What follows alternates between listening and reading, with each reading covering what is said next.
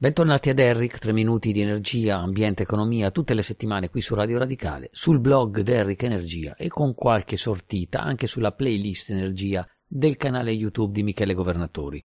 Siamo alla puntata 612. Gli ascoltatori assidui sanno che cito spesso l'Economist, ma stavolta l'articolo che mi ispira è da El Economista e parla dell'aspirazione di un paese a diventare hub del gas, cioè luogo di transito del gas in arrivo via nave nei suoi porti e poi esportato nell'Europa centrale.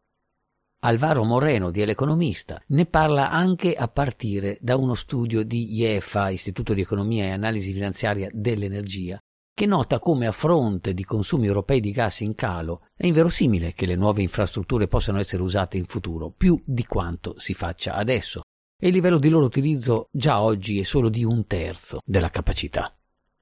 Quando il gas è arrivato a costare oltre 300 euro al megawattora nella prima estate dopo l'invasione dell'Ucraina, a molti sembrava che pagare qualunque cifra per poterlo importare da luoghi alternativi fosse l'unica strada possibile.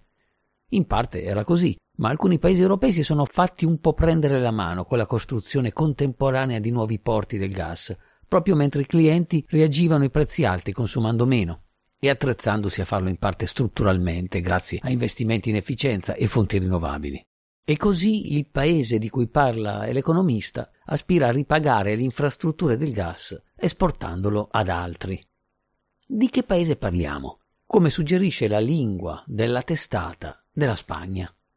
Ma la situazione è del tutto simile a quella italiana. Anche l'Italia ha approntato due nuovi punti di approdo per il gas via nave e si accinge a costruire una rete sud-nord di metanodotti capiente come mai in passato. E lo fa mentre il suo fabbisogno è il più basso da quando esiste un mercato moderno del gas.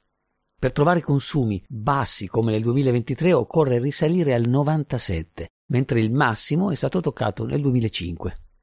Naturalmente l'infrastruttura non si dimensiona sui flussi annuali quanto sulle esigenze di punta, così come un'autostrada non deve andare sempre in crisi con i flussi dei weekend.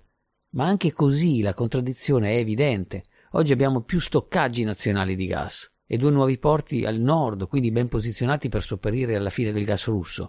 Eppure stiamo anche per rafforzare la dorsale dei gasdotti. Uno studio appena uscito da ECCO, organizzazione con cui collaboro, evidenzia come gli investimenti in nuove infrastrutture gas siano sensati solo nell'ipotesi di consumi che tornino a salire e di sostanziale indifferenza agli obiettivi climatici.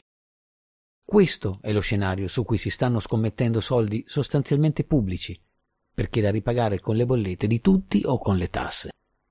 Testi e link di Derrick sono sul blog Derrick Energia. Un saluto da Michele Governatori.